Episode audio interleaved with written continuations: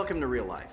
Hi, I'm Jim Miller, and you're listening to the Real Life LA podcast, coming to you from the Southern California foothills town of Glendora, California.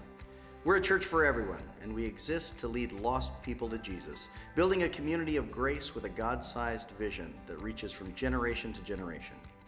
As you hear today's message, we pray that God speaks specifically to you, opens your heart, and shows you how to live each day with more joy, beauty, and wonder.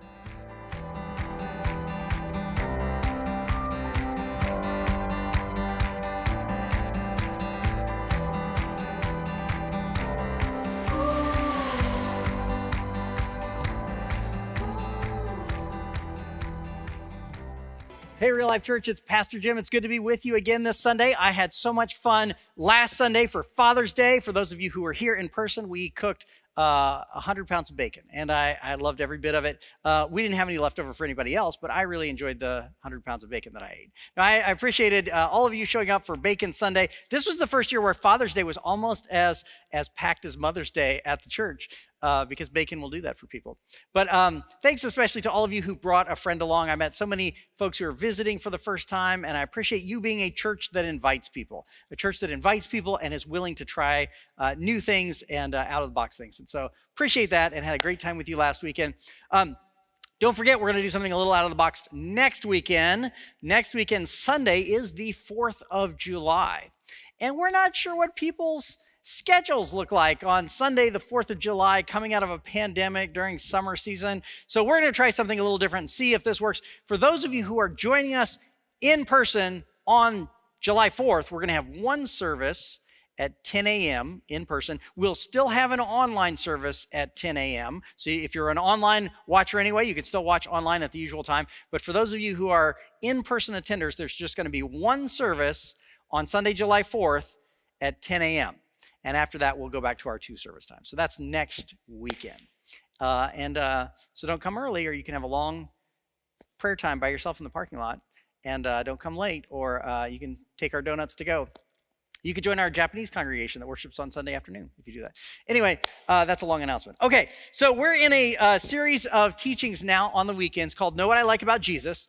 And each week we're looking at a different element of the life or teaching or character of Jesus that's just compelling, that's just attractive, that's just, it's, it's something uh, that's just lovable about Jesus. And I, and I started the series by saying it's kind of like when I used to take my uh, son out to eat. If we went to a, a restaurant, he would look at the menu and go, I don't like anything on here. And the truth was, he had not tried anything that was on the menu. He just was very resistant to trying new things. And so if we took him to like a buffet, we'd say, just try anything, you'll find something you like.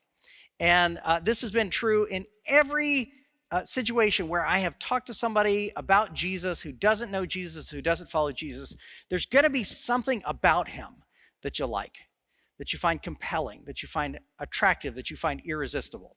And so each week in this series, we're looking at different elements of the life, character, and teachings of Jesus that are, that are just compelling. And I want to look at a, a unique one today uh, that really comes out of the world that we live in today. Um, if you look at 20th century philosophy, 20th century philosophy around the world has focused on how we know things and what can we know? And why do different people seem to disagree about what can be known and what the facts facts are? And certainly uh, coming out of a pandemic with the 2020 hindsight that we now have we can see not everybody sees the world the same way right? If you go back Go back two, three hundred years, there was a period in Western history called the Enlightenment where people said, hey, I bet if we use reason, we can all come to believe the same things because reason will reveal the truth. Well, that, that predominated in the modern era, but it came clear in the 20th century that sometimes people with uh, money and power tend to uh, try to enforce the way they see things as being reasonable on everybody else. And certain voices that were not as loud or strong uh, tended to get silenced and pushed to the side. And so it sort of became a question of whether or not anything can be seen objectively as, as uh, objectively true for everybody uh, just because you look at it reasonably. Uh, and I saw, I, I, saw something uh, recently uh, that, that sort of captured that for me. And it was, it was fascinating to me. Uh, they did an experiment at a university in England. It was uh, the University of Plymouth in England, which is actually a, a well reputed university. And uh, they, their study appeared in a journal called Current Biology. And uh, they did a, a, psychological experiment on how people see things. And, and I'm going to set this one up for you. They, they, um, they showed an image to people, and it had a table in it. And on the, on the table was a, number that had to go a certain way, like the number four. You know, if the number four is backwards, you can tell it's backwards. Uh, you know, the number eight you can flip either way and it looks the same, but the four has to go a certain way. And if you get it backwards, it looks backwards. And they would they'd show a number four on the screen, and you could look at the number four, and you could say, yeah, that's that's right, or no, that's backwards. But then they would put it on a table, and it was facing in the other direction. So it'd be from the perspective you're looking now, the four would be over here, and it'd either be forwards or backwards. And if you're looking at the picture, you, you kind of have to turn your head and go, I can't tell if that four is backwards or if it's right side. I don't, I don't know which it is. But then they would show exactly the same picture with the, the number four there, and they would put an image of a person sitting at the table in front of the number four looking at it. And when, the, when that image appeared with someone else looking at it, the people viewing the image knew immediately, ah, it's the four is backwards. Or ah, the, the four is the four is the right way. Because they could see somebody staring at it from the correct angle and seeing someone else look at it from the correct angle made them able to see it correctly. Uh, their their, their uh, accuracy in saying whether it was forwards or backwards improved, and their speed of being able to assess whether or not it was forwards or backwards uh, uh accelerated. And, what that told the researchers was that we gain from looking at the world through someone else's eyes. We benefit from trying to see how other people see the world. And in doing that, in trying to look through someone else's eyes at the world, we're actually far more often to get it right than if we only look at it through our own eyes. And so today, I want to talk about what Jesus does to our vision. You know what I like about Jesus? He opens my eyes. And I want to show you how today. Let's start with prayer. Father, I thank you that you love us, and I thank you that uh, you are the author of all truth. And as we as we lean into you, as we love you, as we follow you, you open our eyes to the truth. More and more, help us to see the world the way it is, the world the way you made it, and the world the way you want it to be. And may the words of my mouth and the meditations of all of our hearts be pleasing in your sight.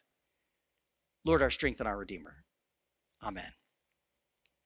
All right, uh, open with me in your Bibles if you would. Turn them on, open them up, whatever it is you do in your home. Look at Luke chapter 10, and we're going to look at a famous uh, interaction that Jesus has with a couple of sisters uh, and the, uh, the way Jesus uh, describes what they're doing. This is in Luke chapter 10, starting at verse 38, and this is Jesus at the home of Mary and Martha. As Jesus and his disciples were on their way, he came to a village where a woman named Martha opened her home to him. She had a sister called Mary who sat at the Lord's feet listening to what he said. But Martha was distracted by all the preparations that had to be made. She came to him and asked, Lord, don't you care that my sister has left me to do the work by myself? Tell her to help me. Uh, true to life story. If you have a sibling, uh, you, you know what this feels like. Um, now, look at this. This is kind of interesting. Martha is talking to Jesus. What do you call it when you talk to Jesus? When you wake up in the morning and you talk to Jesus, what is that? Uh, when you're about to sit down to dinner with your friends or family and you talk to Jesus, what is that? That's a prayer. And so, what Martha is doing right here is she's praying Jesus, tell my sister to help me. And how does Jesus answer her prayer? He says, No. I mean, he, he doesn't grant her prayer. Because sometimes Jesus says no to prayers that aren't asking for exactly the right thing. And that's what happens here. Uh, Martha says to Jesus, Hey, I want Mary to stop paying attention to you and start paying attention to what I'm paying attention to. And Jesus says no. And that's why when we pray, we have to pray with open hands. We pray and we say, Jesus, here's what I want. Here's what I need. Here's how I think the world should be. Here's where I want to go. But my hands are open. Place in my hands what you think I should have. Place in my hands what you think I need. And I'll, I'll trust that to you. If what I'm asking for is not the right thing for me, don't put it in my hands. And when you put something in my hands, I'm not going to close my hands around it and try to keep it. I'll leave my hands open and let you put and take what you need when you need it. We pray with open hands because Jesus knows what's best for us. Now, Jesus answers Martha. He says, Martha, Martha, the Lord answered, you are worried and upset about many things. Uh, and the word that Jesus uses for worried here is uh, merimnos, which is the same word he uses in Matthew chapter 6, where he says, Don't worry about your life. He says, Don't worry about your life. Don't worry about what you eat. Don't worry about your wear. Uh, life is more important than that. And he uses the same word here Martha, you're doing that thing that I said not to do. Don't worry about your life. Right? Same word.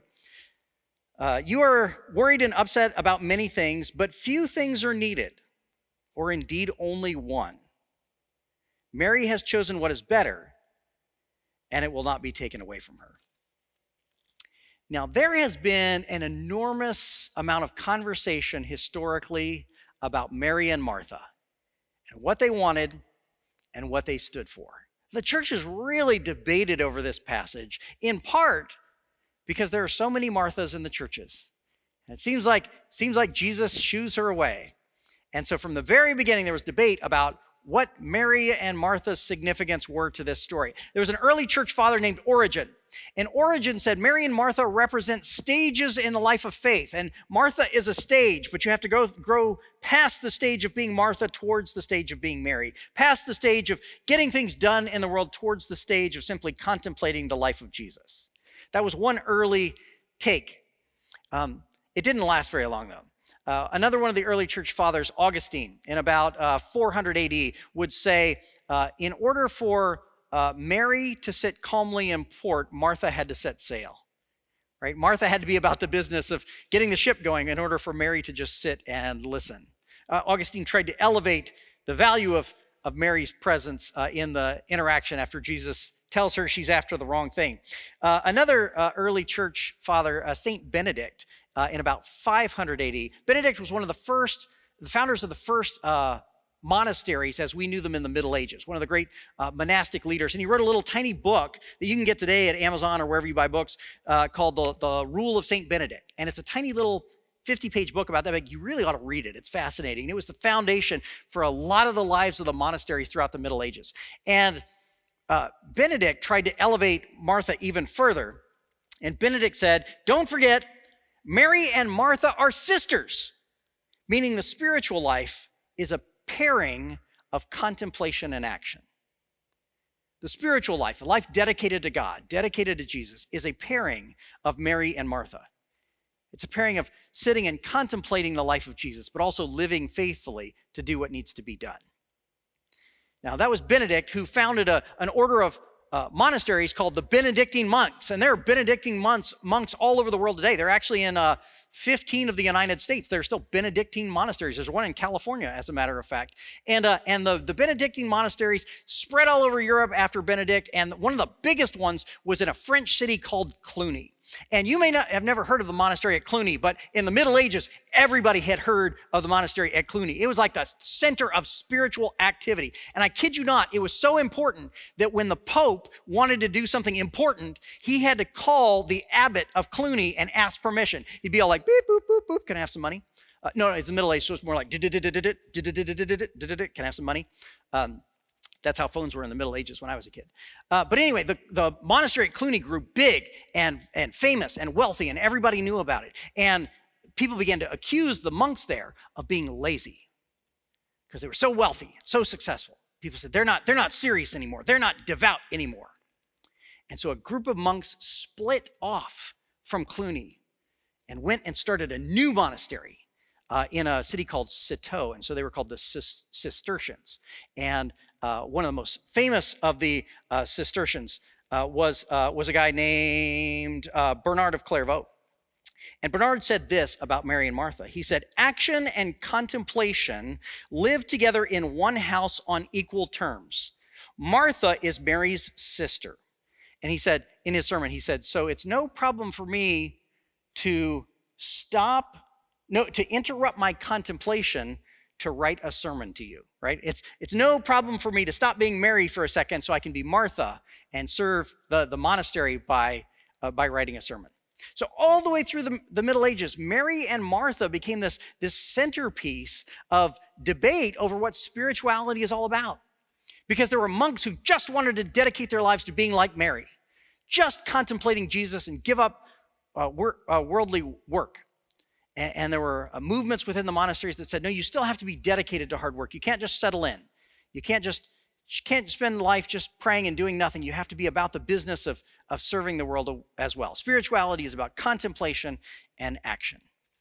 Um, it occurs to me as I, as I uh, study this passage and I think about this passage, we, we need Marys and Marthas in the world uh, and in the church. So if you are a Martha uh, and you like to make sure things get done because they need to get done, thank you for being Martha.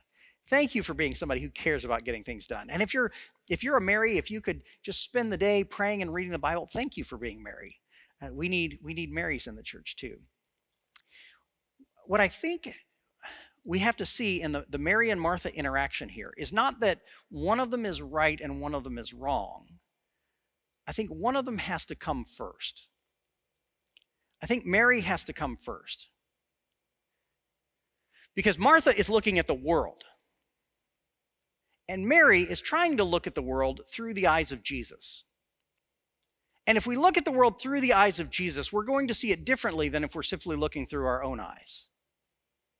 And I think that's the, the lesson that we gain from the house of Mary and Martha on that day. It's not that Mary, it's not that Martha doesn't count.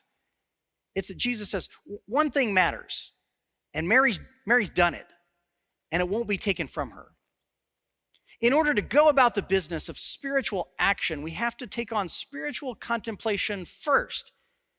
We have to look at the world through the eyes of Jesus before we can take on our responsibilities in the world like Martha. Um, it reminded me of um, a few weeks ago, I was at uh, one of the, the pantries uh, over here in Pomona, and um, give out food in Wednesday afternoons and uh, drop it in people's cars in their trunks as they drive by. Uh, and I was I always talk to the people who are there working. Uh, sometimes I pray with them, sometimes I just get to know them. Um, but it, they're kind of fascinating because they come from all over the place, uh, and you sort of have a spiritual sense that that some of them have really been led to be there, and there are reasons why they're there. Uh, and I ended up in a conversation a few weeks ago with a woman who was there because she was doing community service hours. Uh, a court had assigned her to do a certain number of hours that she had to have signed off in order that she could fulfill her obligation to the court. And it was interesting because as I talked to her, it was very clear she knew how many hours she had to fulfill, and she was trying to get them done so she could leave. She was trying to check the box. She had to do a certain number of hours of work, and that's all she was going to do. And once it was done, it was done. And I thought about all the hearts in that room packaging up groceries and putting them in cars. And I thought about all the Christians who go down there and volunteer to give out food, and they're not fulfilling an obligation, and they don't get paid for it, and they don't have any reason to be there other than the fact that they think they're supposed to, and that God will bless the work. And it's so different to go and volunteer in a ministry without hoping that it comes to an end because you're trying to get it done versus going there because you have a certain number of hours that you need to do and you really want it to be done. It's such a different mindset and such a different matter of the heart. It's the difference between getting Martha first and getting Mary first. Martha wants to get it done because it needs to be done and the task is annoying, and she wants somebody else to help because it's a burden. Mary wants to look at the world through the eyes of Jesus. And in looking at the world through the eyes of Jesus, we're sent out to serve and love the world. And I, I think that's the lesson at the house of Mary and Martha. You know what I like about Jesus? He opens our eyes, He teaches us how to see. He wants us to go and serve actively in the world, to be active, to, to be Martha, to care for things that need caring for, but He wants us to stop first and look at the world through His eyes there are different kinds of different stages of vision that we go through as we're growing up. When we're little, we look around the world, and the first thing we realize is we have vision, we see the world out there. Uh, I, I can, uh, I can see the world. I see, I see you. That's, that's vision. You see me. That's vision. Pretty soon after that, in terms of a child's developmental psychology, even in that first year, we start to realize that we have feelings. We start to look inside of ourselves. That's called introspection. And then pretty soon thereafter, before a kid is two years old, and maybe even before they're one year, one year old, a child realizes that someone else is looking at them and having feelings about them. I see you seeing me. And that's called self consciousness. It's where our pride and our shame comes from. First, I see, that's vision. Then I see me, that's introspection. Then I see you seeing me, and that's self consciousness. And then I realize I can see the world through you, and that's called empathy. And psychologists have an amazing gift of giving us vision to be able to see through someone else, right? Empathy is what we're made for, it's where compassion comes from. I see you, and then I see me, and then I see you seeing me, and then I realize I can see through your eyes. And when I see through your eyes, it helps set the world straight. It helps me see the world the way it really is. And it arises in me compassion. Now, somewhere along the way, and for some of us it's earlier, and for some of us it's much later, but somewhere along the way, I see God. I realize there's a God out there, and maybe I'm overtaken by the wonders of nature, or maybe I read the Bible for the first time and I discover Jesus, but I see God. That's called revelation. And then, if I read the story of Jesus and I get to know the life of Jesus, I see Jesus seeing me. And that's called faith. When you realize how much He loves you, and you realize that's all you want, that's called faith. But the life of faith doesn't stop there. I see Jesus seeing me, and then I realize I can look through the eyes of Jesus and see you. I see you through Jesus' eyes, and that's called ministry. And then sometimes I can see the world through Jesus' eyes, maybe just a little bit, in a way that's incredible. And that's called prophecy. 1 Corinthians 14 1 says, Pray for the spiritual gifts, but if you're going to pray for any of them, pray for prophecy. Because prophecy is the ability to hear what God has to say, to see the world through God's eyes, and then be able to tell the world, this is what God is saying. And First Corinthians says this is to, to love people and encourage them and strengthen them and build them up. When you can speak God's words of love to someone else in a way that is clearly from God and not you, that is so powerful and humbling and empowering and loving. If I can see the world through Jesus' eyes, I can tell the world how much Jesus loves us all. And that's a gift. I see God, that's called revelation. I see God seeing me, that's called faith. I see God seeing you, that's called ministry. And sometimes I see God seeing the world. I see the world through Jesus' eyes and that's called prophecy. Uh, and I'll tell you something about um, your pastor that I've never told you before. I don't know why. This is just a story we haven't come across before, but I'm pretty sure I've never told you this. Um, I grew up going to Sunday school classes and youth groups where they tried to make you come up with a vision for your life. And I always felt like I don't, I don't really want to. I kind of like just want to enjoy life. I don't really need uh, like a, a rule book for it. Like, no, no, no, you're going to draw a shield, and the shield is going to be your life's design and you're going to put different pictures on it and they're going to represent who you're going to be. I was like, I really don't, I don't want to do that. But there came a night where I prayed for what I think is my life's vision. It was back when I lived in Hawaii, which is certainly a place that will give you a vision for heaven. And uh, I remember, I remember distinctly. I was I was outside and I was I was lying on the ground at night under the palm trees in the moonlight, if you can picture that. I'm in the full moon. I can see the palm trees blowing overhead. I'm lying down. It's beautiful, comfortable, warm weather. And there's um if if you've ever if you've ever laid down under palm trees and listen, you know there's a moment where the, the wind blows through them and it sounds like voices whispering. And for some reason at that moment, I was drawn to pray. And I prayed, Jesus, I want to see the world the way you see it and be able to tell people what you see. And I think that's as close as I've ever come to naming my life's mission. That's really what I want more than anything else. I want to see the world the way Jesus sees it and then be able to say, hey, everybody, come look at this. Um, and I, I didn't have the vocabulary for it back then, but I think that's what you call prophecy being able to see the world through Jesus' eyes, being able to tell the world this is what Jesus sees. So, um, so I've got a sort of a homework assignment for you. It's a real easy one. Um, often I'll give you a homework assignment that's that's more like Martha, right? Go feed the poor. Go read the Bible, uh, or you know, stop sinning, you big naughty sinners. Whatever it is, right? I'll send you out with a homework assignment. But I, I have an, an, easier one for you, but more important. Um, I want you to spend time contemplating this week, and I want you to contemplate two things. I want you first to contemplate what you look like through the eyes of Jesus. And I'll give you, a, I'll give you sort of a, my read on this. I remember years ago, uh, I was going through the mail uh, that comes to the house, and I was, you know, I read the mail over the trash can, right? You know what I mean? You open the trash can, you're you're reading the mail and throwing it in as fast as you can. Because if you can get to like the the catalogs and mailers that are going to other people in your house before they see them, you can save a lot of money.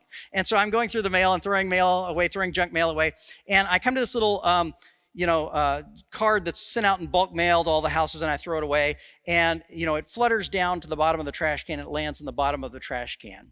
And on the back of this little postcard were these black and white pictures, these two profile shots of these two kids. And the words next to it said, Have you seen me? And it was kids who were lost. And some parent was looking for them and had sent out this advertisement to as many houses as they could send it to. And I looked at those kids in that trash can looking back up at me, and I thought, if that was my kid, I would go to the ends of the earth to find them. If that was my kid, I would quit my job and I would spend every day of my life going around and asking everybody I could find, Have you seen this child? Have you seen this child? Have you seen this child? And I realize that's how God sees all of us.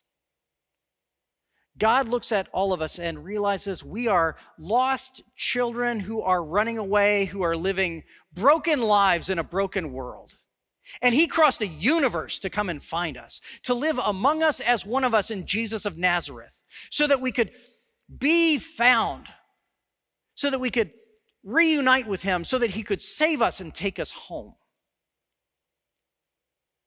Jesus looks at us like that all the time. And so I want you to spend time this week just contemplating what you look like through the eyes of Jesus. Are you sure you want to live with guilt and shame? Because Jesus calls you forgiven. He died so that you would not carry that shame. Are you sure you want to poison your body with addictive substances? Because Jesus calls you precious. Are you sure you still want to go running back to the kinds of brokenness that you know are not good for you because Jesus calls you pure? You are not an orphan. You are a child of the house of God and you are an heir to the whole estate. And nothing will ever change that. Take time this week and contemplate what you look like through the eyes of Jesus. And then, secondly, I want you to take time this week and contemplate what other people look like through the eyes of Jesus. Uh, and I have some bad news for you here. That person who you totally hate, who's a total jerk to you, the boss at work who's condescending and obnoxious, the person who cut you off on the freeway, God feels about all of them the way God feels about you. And at that moment where you want to flip them off or walk past them and ignore them or vent at them, God feels about them the way God feels about you. Every single one of us is a cherished and lost child of God that He is after. And when I go to insult someone because I'm mad at them, God feels about my insulting them the way any father would feel about someone insulting their child. Jesus cherishes broken and lost people, despite the fact that we are lost and broken. And if we want to follow in the footsteps of Jesus, we're going to have to spend a lot of time looking at other people, and particularly those people that we do not like, and particularly those people who do not deserve to be liked, and realize they are cherished children of our Father. That's your homework assignment for the week. Spend time looking at yourself, looking at your reflection in Jesus' eyes. And then sp- spend time looking at other people through the eyes of Jesus. And I don't need to give you any more homework than that, because if I can get you to do that, I've given you something eternal, and it cannot be taken from you. Let's pray. Jesus, I thank you for the way you look at us, for the way you cherish us, for the way you love us. And I thank you that you have the power to work inside of our rage and our resentments, to work love and forgiveness inside of us so that we might see one another the way you see us. Teach us to look at the world through your eyes and know that it's the only thing that matters. In Jesus' name, amen. Thanks for joining us today. Now, will you help us welcome others to real life? Share our podcast or find us on Instagram or Facebook at Real Life LA. If you'd like to become a supporter, please visit reallife.la and tap Give to help us welcome everyone to real life. God bless and have a wonderful day.